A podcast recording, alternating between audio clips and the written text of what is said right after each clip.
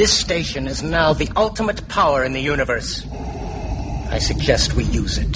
The button pushing stops here. Plug the radio in. Yeah,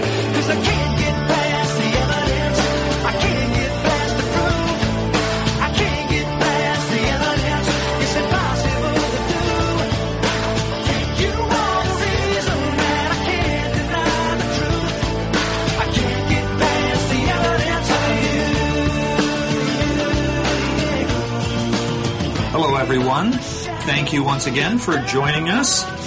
This is Evidence for Faith, the official voice of Ratio Christi.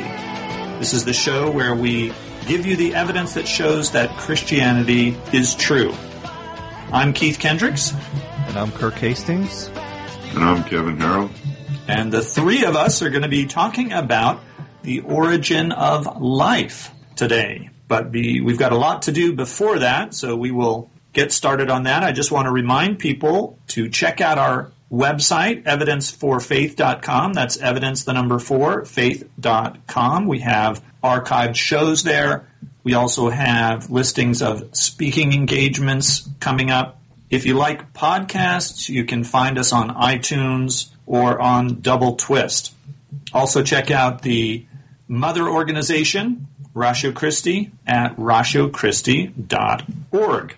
And if you'd like to email us, you can email us at email at evidenceforfaith.com. All right, guys. Well, we have a lot of items to go over. We usually have a quote of the week, and I found a really good one. I was going to start a new series, but this one came across the wire. That's the old official radio talk for the internet from Apologetics 315. It's a great website, lots of resources for apologetics there.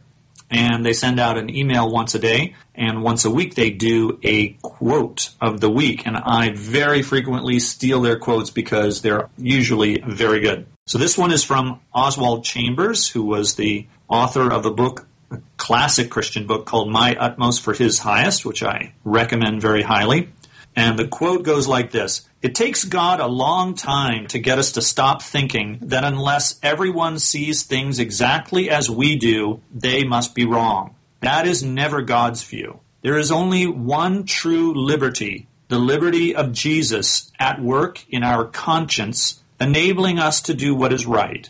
Don't get impatient with others. Remember how God dealt with you, with patience and with gentleness but never water down the truth of God. Let it have its way and never apologize for it. Jesus said, Go and make disciples, Matthew 28 19, not make converts to your own thoughts and opinions.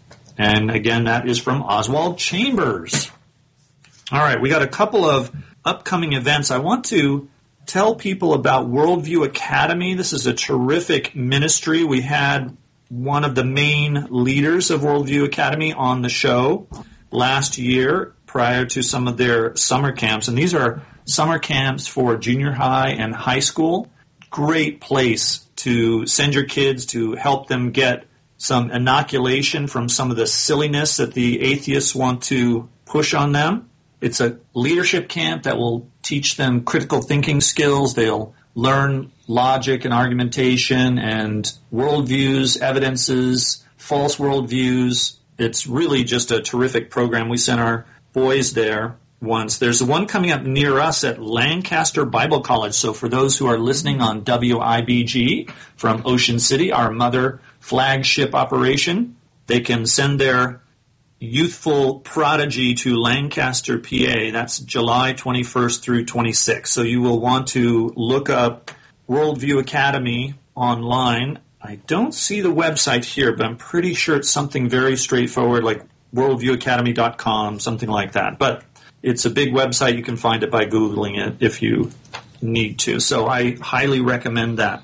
I think we, last week we talked about the Westminster Conference on Science and Faith. So this is coming up again this year. It's going to be in Philadelphia, April 6th. So check that out. You should be able to find that at scienceandgod.org. Scienceandgod.org. So that'll be good. And I will. Well, I was going to say I'll be there, but I'm not sure yet because there's a conflicting EPS meeting that I'm a fellow of the Evangelical Philosophical Society, and I may be presenting a paper that day. So April 6th, we'll see. I haven't gotten approval from the review board for the paper yet. So if they deny me, then I'll be at this, and I'll be able to say hello to some of our listeners. And I see Dr. John Lennox is here. I really like his stuff, and he has a wonderful accent. So just you get twice the money. You get to hear some good, valuable information, and you get to hear him speak. I'd go for just for that. Absolutely. Now, is he the guy that you were emailing back and forth? No, that was um, A different John, physicist. Yes. Okay, but he, was not- also an Oxford physicist, or Um, I think Dr. Lennox is from Scotland, or Ireland. I apologize if I got the wrong place. And this other gentleman, professor, was from England. okay. So I do understand for some listeners that is a big difference. So I don't want to commit right. any cultural gaffos. Right. So, and now, where did you hear him speak? You said he's got a British accent, which he does. I listened to a lecture on him when he was refuting um, Professor Hawkins' book Oh, okay. that first came out and pointing out the fallacies therein. Okay. And it's like, wow. Yeah, he's really, impressed. really smart. He's he's really cool guy to listen to. So that's definitely worth it. And if you don't go there to hear Dr. Lennox, you can go there to hear Dr. Stephen Meyer, who also was a guest on the uh, show. Or if you want to meet me, you can come up and say hello to me. You, my picture's online, so you'll be able to recognize me and just say, shout out and uh, say hello. I'd love to meet some of the listeners, especially the local people in New Jersey and Pennsylvania and Delaware. There's also another event coming up. This one I'll be speaking at in Kennett Square, Pennsylvania, coming up the 27th this month. So it's Wednesday night. It'll be at the Kennett High School. And I'll be talking about evolution, what your teachers won't tell you. And it's for a program called Creation Night, which has been set up by a young lady named Devin McVeigh, a mother, housewife, who lives there in Kennett Square and has set this program up for the public school kids to have the opportunity to hear a counter argument. So last year they showed a video, The Case for the Creator, by Lee Strobel, and they had about 250 people out. Really? So, so they're hoping to get a, another great crowd out there, and I'll be talking about evolution. So that's coming up the 27th. Another chance for locals to come out and say hello if they like. All right, let's see. I guess we covered all the upcoming events. Oh, there's another event coming up at Stockton College. I don't have a room number yet, but that's going to be the next night. That'll be the 28th. I'll be speaking on the topic Is Belief in God Rational? That'll be at Stockton College on Thursday, February 28th. So please come out to that also. All right, I guess it's time to turn the corner here. Kirk, why don't you jump in with our sound effects and give us a Mythbusters segment? Dun, dun, dun. That was good. I love that. You sounded so thrilled too. That was really like exciting, and I'm energized to hear this one. It's Sunday. I'm a little on the tired side. All right. Our our myth that's being busted this week is Christianity is based on faith, but atheism is not. That is a myth. A myth. Okay. Uh, how do we know that? Well, atheism, especially in its current manifestation as anti-theism, which it's often called, is no less based on faith than Christianity. Are you surprised to hear that? Hello, hello? You there? Sorry, we didn't hear you. There's a distraction at this end. Oh, Kevin's uh, telling you jokes again off off uh. Okay, there is no empirical proof of atheism, believe it or not. this isn't the Believe It or Not show. This is the MythBuster show. Okay. Well, I believe it. I because I don't know how there would be empirical proof. There are arguments for atheism, but there's wouldn't be any empirical proof. This is one of the things that the atheists constantly get wrong. Uh, we ask them for evidence to show that their viewpoint is correct, and they say, "Oh, that's impossible." it's not impossible. Well, listen to this. Uh, and before I go any further here, let me uh, put a little plug in here. A lot of the material that I use for these little MythBuster segments, including this one, comes from an excellent book that I just got a little while ago called Exposing Myths About Christianity. It's by Jeffrey Burton Russell, if you're familiar with him as an author.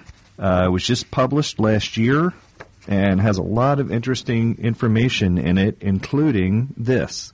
The anti theist assertion that there is no God is not a scientific statement, but an ideological one. And since it is ideological in respect to religion specifically, it is also a religious statement. Anti theists cannot avoid making religious statements. Right. Okay? Because they're talking about the presence or absence of God. Right. They often say that atheism is not a religion. Well, saying that God doesn't exist is a religious statement. Right. Okay? Faith in anti religion is as much faith as religion itself, if you think about it. Of course. Okay, some atheists honestly admit that their beliefs are a matter of faith, uh, but most of them don't. Uh, one of them that I can use as an example here is a guy named Michael Devitt, who was a semi prominent atheist. He declares that there is only one way of knowing, the empirical way that is the basis of science. But how does Devitt know that? right. Yeah. He did some experiments, and presto, the machine popped out that fortune. Eh, no, he found it in a fortune cookie. Is that scientific? Well, it's written down. It's in black and white. Well, That's empirical. He saw it. He felt the paper. He read it out loud, and he heard it. So that's three senses. Okay, well, I guess I'm wrong about this then. anyway, most lives, think about this, most lives, including atheist lives, have mostly to do with understandings that aren't scientific. You want some examples? I thought you would. okay. Materialist, materialist atheist dogma is actually much more restrictive than religious dogma is. Okay, as physicist Stephen Barr says, while religious dogmas do not in fact limit the kinds of things one is able to think about, materialism obviously does. The materialist will not allow himself to contemplate the possibility that anything whatever might exist that cannot be completely describable by physics. Right, right. So it's a kind of a self censorship. Yes, it is. Uh, if I can't study this in a lab, then it's not real, Right. type of thing. Okay, and uh, Whereas the theist, on the other hand, can look at both possibilities. If he sees something happening, a phenomena, he can say, huh, I wonder how that happened. Did that happen naturally, or did God do it? well, he's more open to um, uh, other possibilities that the Right. materialist is simply not open to. That's right. Um, I have another quote here by Stephen Barr. Um, in examining the ultimate circularity of uh, what he calls physicalism, which is materialism by another word, he sums it up this way. He says, Materialism is true because materialism is true, because it must be true. okay. There you go. That that sounds like religious creed number one. Uh, yes, you might be able to do. Yeah, we should do that. We should write an atheist creed book Ooh, I love that. and read hymns. that They on the need air. hymns too. Do you think you could set them to music? Yeah. Um, Let's do we- let's do the- a one. Can we do one round of there is nothing? It, that'll be a fun one. Oh yeah, that sounds good. Or uh, let's Maybe see. we should define materialism in case a new viewer isn't familiar with that term. Because Okay. they might be thinking, talking about going shopping at the mall or something. Well, okay. Uh, you're reading my mind here. Sorry. Uh, I have a That's definition. I actually have a a minute, now we have definition here of That's not a physicalism, which is the same thing as materialism. Okay, it says here that um, physicalism is the word most often used uh, for these types of concepts today that we're talking about. It implies that we should see the world with only one eye, the physical. If there is something beyond the purely natural or physical aspects of the cosmos, physicalism will never discuss them because by definition it is unable to discover them. Right. The, the opinions of physicalists on the question are therefore empty of meaning unless they cease claiming to speak as scientists and speak solely as metaphysicians, which means they talk about uh, things that are metaphysical, Right. in other words, not physical. Right. So they're kind of contradicting themselves. Right. Now, here's a, an interesting little quote here. Uh, the author says, No physicalist I know of truly lives by his or own expressed beliefs. To do so would be to become insane. to really and truly believe that there is no meaning, even for a few days, in the universe is more terrifying than death. If a person doesn't, won't, and can't live by his or her own worldview, how can anybody else take it seriously? Right, right. Yeah, and you can see one of the obvious contradictions, especially with uh, someone who is a physicalist or a materialist who believes that nothing exists that is not actually physical. Right. Just think about what about the idea that I am a physicalist, right? Is that something physical? Or when you send a fax, let's say I write on a piece of paper, physicalism is true, Okay. and I fax it to you down in Ocean City, New Jersey, Kirk Hastings. Or Summers Point. What do what do you get? Do you get the paper? Do you get the ink that I wrote it down with? What was sent to you? No, I get a piece of paper and ink out of the machine that I have in my home. That's right. So did I so so and that was already there, right? Right. So did I send you anything at all since obviously I did not send you anything physical. Right. Unless you consider electric- electricity physical. But I'm not sending you the electricity. Yeah, that's true Right. too. Your machine's operating by electricity, but not the same electricity that I'm getting in my That's home that operates my machine. That's exactly right. so what did you get though? You on the facts. You got you got an idea. wow, man. Yeah. So the idea, so we deal with things that are non-physical every day.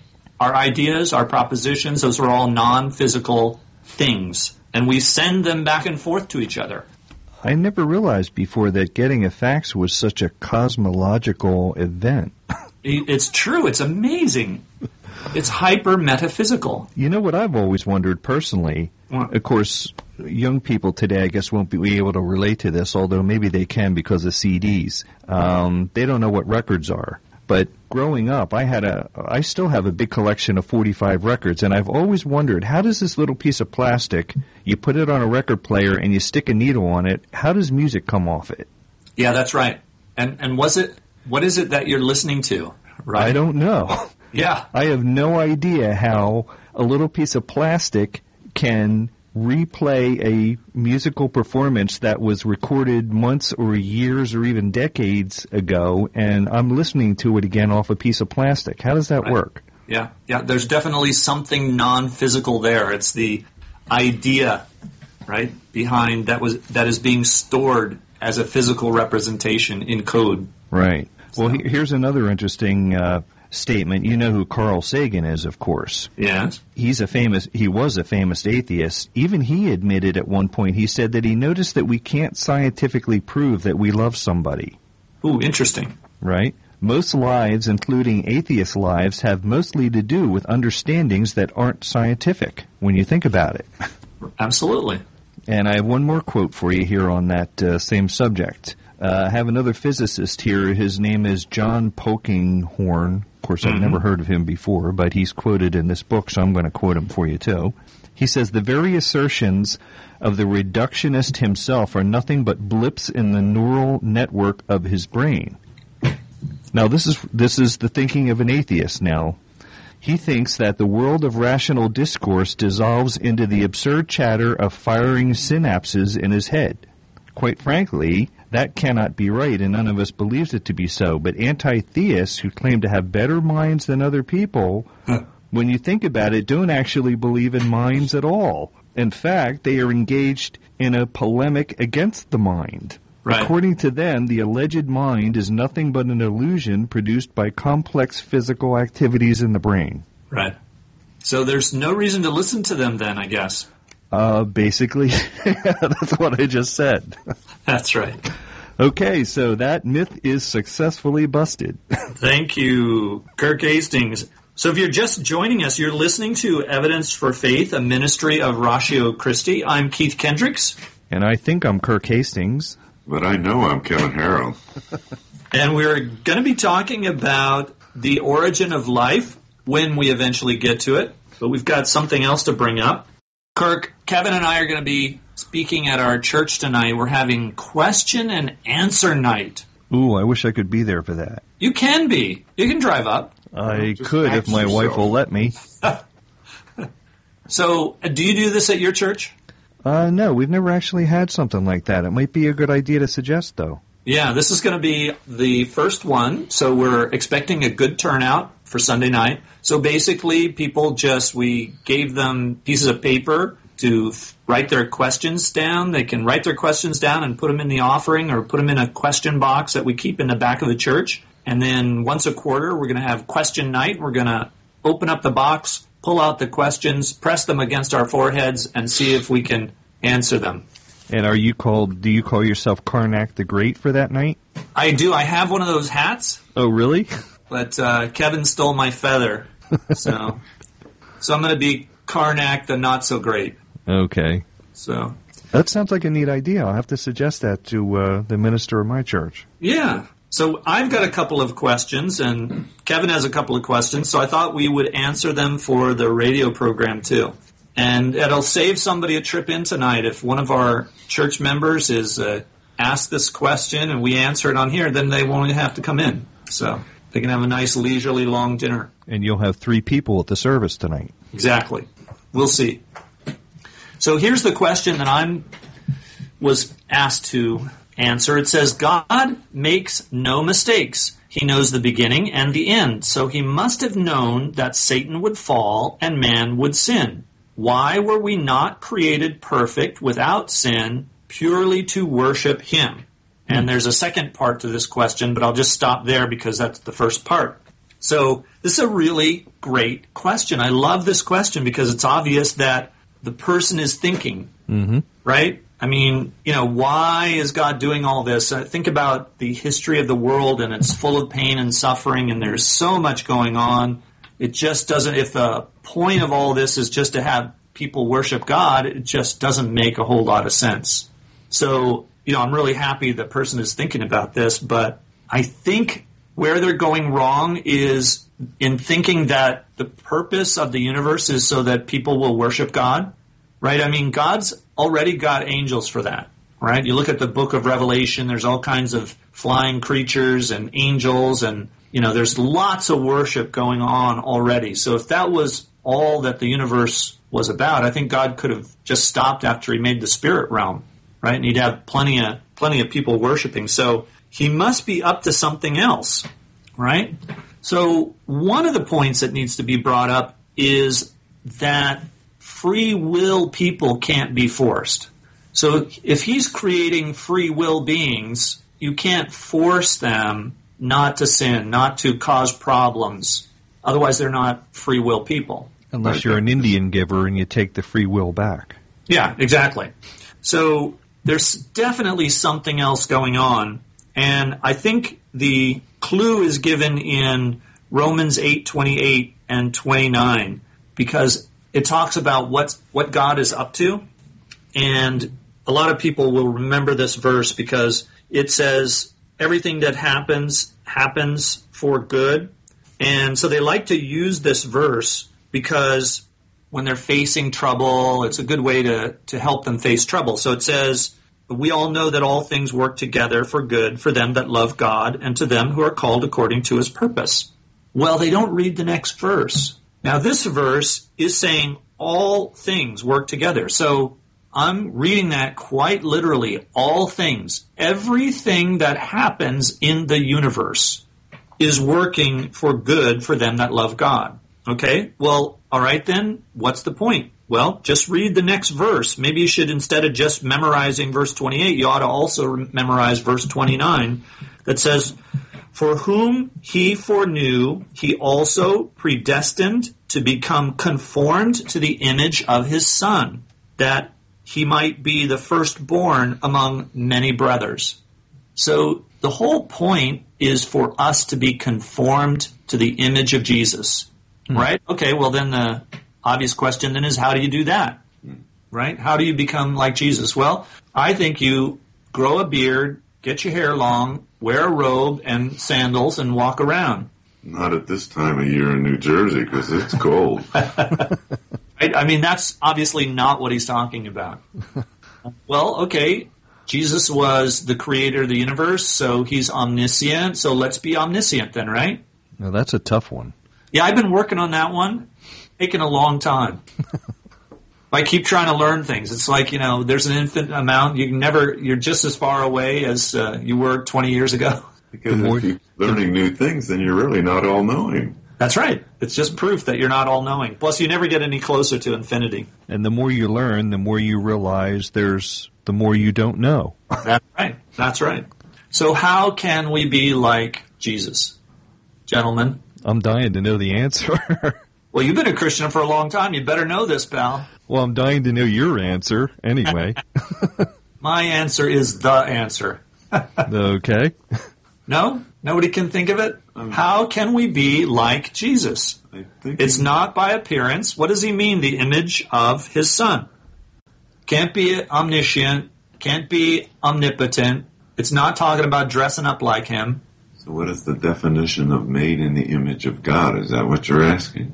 What are what is he what is the author trying to say? That's the one question you have to ask with any Bible verse. Hmm. Right? What is he saying? We are to be conformed to the image of his son. Okay. How do we do that? I keep. All right, There's I'll- a verse that talks about we participate in his sufferings. I can't remember the verse off the top of my head, unfortunately. The only way you can be like Jesus is to behave like Jesus. Think his thoughts after him and do what he tells you to do. Obedience is better than sacrifice. Uh, there's a ton of verses. I guess I might have to, based on this uh, stymieing uh, situation here, I might have to bolster this up with more verses that talk about becoming made in the likeness of Christ is obedience. So that is what the point of the entire universe is. Everything that happens is designed to make us be like Jesus so that Jesus is the firstborn among many brothers and sisters. So that is my answer to that question. Well, the verse that comes to my mind is one of my favorite verses, John 14, 15, that says, If you love me, keep my commandments. So becoming Christ-like is not only an act of obedience, but it's intertwined with love. That's right. For him, it's our it's our relationship with him. That's how we show our love for Christ. Absolutely. So then the second part of the question is why does hell exist? In that if God knows who will reject him, why not just wipe them out of existence rather than have them exist for eternity in torment?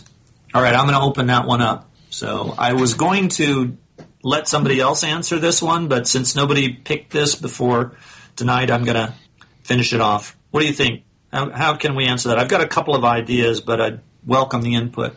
Why doesn't God just annihilate? Well, I would say for one thing, because God is a creator God. He's not a destroyer God. He doesn't destroy things. He creates them. Ooh, I like that. What about the fact that God sometimes kills people? Well, he he may kill them physically in this life, but he's not annihilating them. They still exist after that. Right. Excellent. Very good. Yes, I agree with you 100%. See, it's an interesting close? thing when an atheist will argue that the Bible is immoral because God kills people or has the Israelites kill people, right? They'll say God, either God is immoral or the Bible is immoral. The argument is, well, God is the giver of life and he can take that life. You know, he, he gives some people 80 years. He might give some person eight years and that's up to him. You know, nobody's been cheated because if you have zero life to begin with, God gives you something that's better than nothing. Hmm. And I've heard in debate, I've heard atheists come back with, well, that's not really true. It's still immoral for God to kill people. And they give an example of, say, let's say a hundred years from now, computers have developed so, you know, advanced stage that you might create this monster computer with trillions upon trillions of interconnections, and you might actually create a life, a sentient being. Now, the atheist will say it would be immoral to kill that sentient being that you've created. Just because you've created it doesn't mean you have the right to kill it. Now, you know what? That's kind of an interesting idea. If you think about it, I mean, think about really, you did really actually created, even if it was accidentally, a sentient being who is able, who has free will, able to make moral decisions and moral judgments, right? Maybe it is possible that God is in that position too. God creates souls.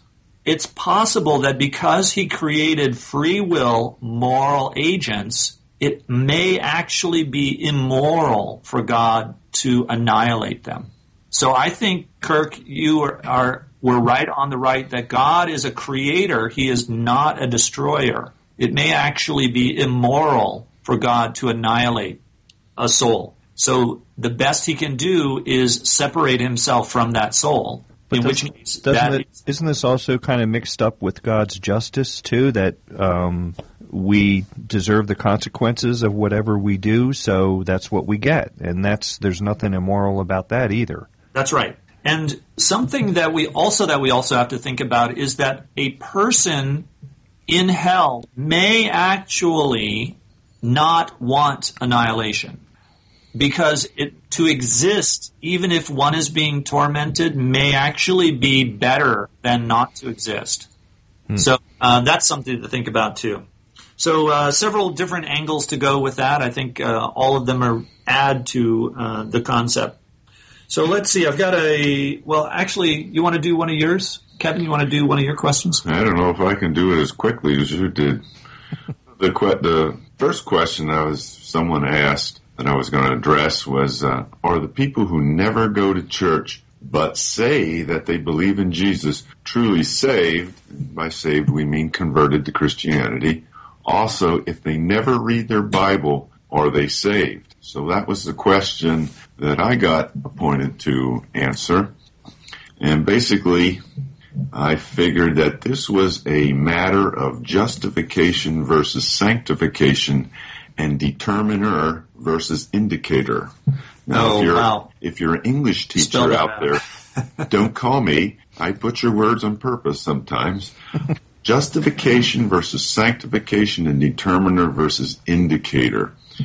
Uh, in the sense when we say justification. Uh, in theology, justification is talking about where we go from being a non-Christian to becoming a Christian, um, born again, saved, salvation. It's technically where God rules us in His sight, in His way of looking at us, rules us as no longer guilty from sin, and now he decrees that we are non-guilty before him in sin.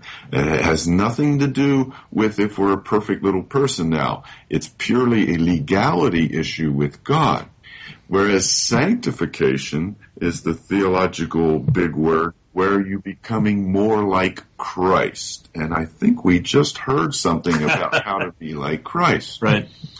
So try to give the short version here in what I'm more or less saying is that the person who asked this question, it it starts out being is the person truly a Christian or not? Are they justified or not? Are they saved or not? But it really is a question of indication in the sense that a person says they're justified or or saved or a Christian, but it doesn't look like they are. And they're asking, are they then justified even though they don't look justified? And without going down a million rabbit trails, I see in scripture and in the book of Galatians where Paul talks about two things, the fruit of the spirit and the fruit of the flesh. And these are Bible terms to mean that these are things that we do in our behaviors, that we project, what we choose to do. Fruit, like fruit that ripens on a tree, our actions ripen from our decisions. So basically what I think he says in Galatians is that the Christian, the truly converted, will not be perfect. He does have the capability of doing the fruits of the flesh, of sinning, but he will not only um, not practice those things, to not desire to do those things. So that's where justification and sanctification comes in. And So, so what's the answer? Yes, he is, or no, he's not. uh, the short answer is I don't think one can tell in every situation right off the bat. For me, justification, salvation is an event that happens, but sanctification is a process that takes a long time. So the person who claims they are truly a genuine Christian may be still early on the road of sanctification of the process of seeing things that would indicate that they're a Christian, not determine if they're a Christian. So I think over time, when we observe person's life and our own life, we should see evidence of our faith, fruit of our faith, by not practicing the things that Paul says are fruits of the flesh and doing and desiring the things of the Holy Spirit, it says. So justification versus sanctification, determiner or indicator, that was basically where I'm going to go with that question tonight. Okay, so you're going to give a kind of a diplomatic, wishy-washy answer. wishy-washy. well, I look at it as when the Bible is exact and specific, I may speak specifically. And when it um, is silent on some things, I'm going to be silent. And I don't find in the Bible where it says, if you do 3.2 sins a minute, you're not a Christian, but if you do less than that, I mean, you are a Christian. So I go off of the fruit of the flesh and fruit of the spirit. All right. Could I make two uh, two quick points on that? There's there's two things that that came to my mind when you were talking about this. The the first obvious one is the thief on the cross. Now, he didn't have any time to do any Christian works, but he went to heaven. So obviously, um, the the amount or even existence of your works doesn't seem to have a whole lot to do with it, because in his case, he had no time to do anything.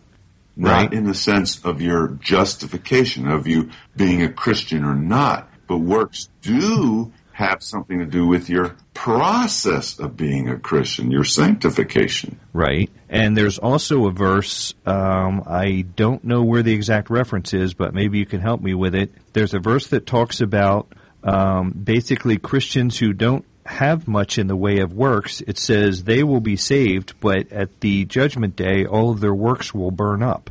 In other words, they won't get any rewards for anything, but they'll still be in heaven. But then on the other side, you have the verses like where Jesus says, "You will know them by their fruits." So if there are no Right. fruits, then you will know they are not saved.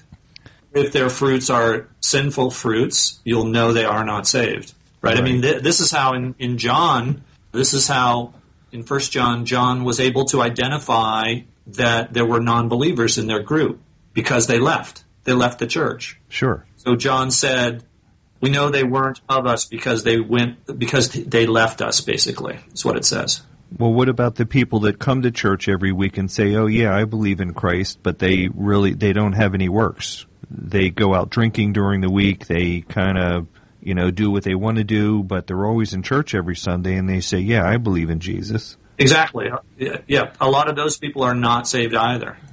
So Okay? But some of them may be saved but just are lousy Christians and are not doing anything about it. see, the problem is that the justification is invisible, but the sanctification is visible. right. That's a This- good way to put it. Is a true indicator. So so you cannot, you know, denounce the indicator and say, well, just because the indicator didn't work this time doesn't mean that secretly the person isn't really saved. Well, then what's the point of having it as an indicator? It either is an indicator or it's not an indicator. Now, obviously, you've got questions about like the short, if the, somebody died right away, right? Like the thief on the cross. Obviously, then you don't have an indicator. Right. But if you do have an indicator, you ought to believe the indicator. Well, well, I guess I would I would kind of amend what I said a little bit in that um, I think there are some Christians around who are truly Christians that don't have much in the way of works. They may have a few, but not much. Right. If there's somebody around who says I'm a Christian but has no works at all, then I would seriously question that. Right. We're all going to be judged for our works. Some will have more than others, so there will be some that will have very little Right. and they'll still be saved. They'll be at the bottom of the pecking order in heaven. But on the alternative is that there will be some who did do lots of works and who are not saved. That's true too. right? So there's still this invisible. I guess that would be an example of where the indicator can be a false positive. Well, you're talking about there, you're talking about somebody who has the works but doesn't have the faith. And That's you right. have to have both. That's right. So you can have a false positive, but can you have a false negative? In other words, can you have a somebody who has truly been justified, but no indicator, no sanctification? I would say only if they died immediately. It's time interval thing Right. that's not specified in Scripture. How long is long enough to wait to see the fruits of the Spirit? That's right. Um, I don't have that answer. I don't see Right. that answer in Scripture. However, normatively, and the thief on the cross and all is not really a normative situation in Scripture, but normatively, a person over time will start to exhibit fruit of the Spirit, and they will start desiring to do the things of God and not do, or as Paul says, practice the things of the flesh. Right. So I think time can be a pretty good indicator, you know, Right. instead of saying, well, it's been 3.2 seconds and I see no works, uh, saved again. No, I think over time, uh, if the person backs up what they say with their mouth, I think that's a good indicator. But Well, again, like you like you said earlier, how how long is long enough? Like if somebody is a new Christian, he's been a Christian for three days, and you haven't seen any works yet. Right. Or what if he's been a Christian for two weeks and you don't see any works yet? You know, where's the cutoff point where you say, okay, he can't be a Christian because there's nothing there? Right. Well, there is a verse that says, "Be certain you are in the faith." Right. So you know there are people who need to make sure maybe they are not in the faith, and you need to make sure that you are in the faith. One of the things also that you know we're also commanded not to judge another uh, worker. Right. So it's not up to us to decide. Oh, Joe Blow is uh, is not really saved. Right. That's not our decision. Our decision is simply to go by the fruits, the indicators. Right. They have bad fruit. They are disfellowshipped. They have good f- fruit. They're fellowshipped as long as they have the good fruit. Right. It also says, um, you know, if if your brother is sinning and refuses to repent of it, it says treat him as an unbeliever. right. It doesn't say he is an unbeliever. He he may very well be one, but it says as long as he's not acting like a believer, don't treat him like one. That's right. If he's living in a lifestyle of sin, he must be disfellowshipped. Right. And I would end with my favorite verse again is John fourteen fifteen. If you love me, keep my commandments. Absolutely. And since we're commanded to love the Lord our God with all our heart, mind, soul, and strength, it's not that our love gets us saved, but it shows our salvation because we're obeying. Absolutely. Yeah, they, um, we are to repent and do works in keeping with repentance. So that's a, a commandment. You know, if you do not do works in keeping with repentance, then in what sense have you repented? Right? I mean, that's to be converted actually means to be converted. It doesn't mean to say you've been converted when you haven't, right? Or to say you repented when you didn't repent. So if you didn't repent, you're not converted, period. These Well, are these are really tough questions. I, I thought you were going to come up with questions people were going to ask like, uh, does God have a long white beard? Oh. But we have No, this is time. not Sunday school. All right. If you're just joining us, you're listening to Evidence for Faith, a ministry of Ratio Christi. I'm Keith Kendricks, I'm Kirk Hastings. Kevin Harrell. and we were going to be talking about the origin of life, but we will nix that out of the podcast because we're going to keep going with our questions because I've got another one I have to answer. So this is an interesting one. How old is the earth and how can this be used in witnessing? Oh my gosh, another easy question. Yeah, another two-parter. This one also says, "What was the purpose of dinosaurs?" so, well, let me go with the purpose of dinosaurs first, since that's fairly easy. well, they make pretty good movies of them. Yeah, exactly. I think that was the entire purpose. Kids, because kids love dinosaurs. oh, there you go. sort of like asking, what's the purpose of butterflies? what's the purpose of flowers? What's the purpose of trees? Well, okay, trees, you can think wood, um, you know, but really, some things just are for their beauty. Some things just are for their magnificence. And you think about God describing Behemoth in the book of Job. You know, look at my beast of beasts, right? This is the most magnificent beast on the earth. So I think that's uh, something to consider. Otherwise, you know, I mean, why anything? Things are beautiful because God is a beautiful creator God who loves to make variety and beauty and, you know, show us what can be done. So then the question about how old is the earth and how can this be used in witnessing? Well, you know, I personally don't think that the age of the earth is something that is very helpful in witnessing. Because, well, and that's why we hardly ever talk about it on the show. Because if you're a non-Christian, the chances are very strong that you have adopted the cultural milieu that the earth is very old. So if I am going to try to convince you that the earth is young and then so that you can be saved, I'm in for a really, really long task.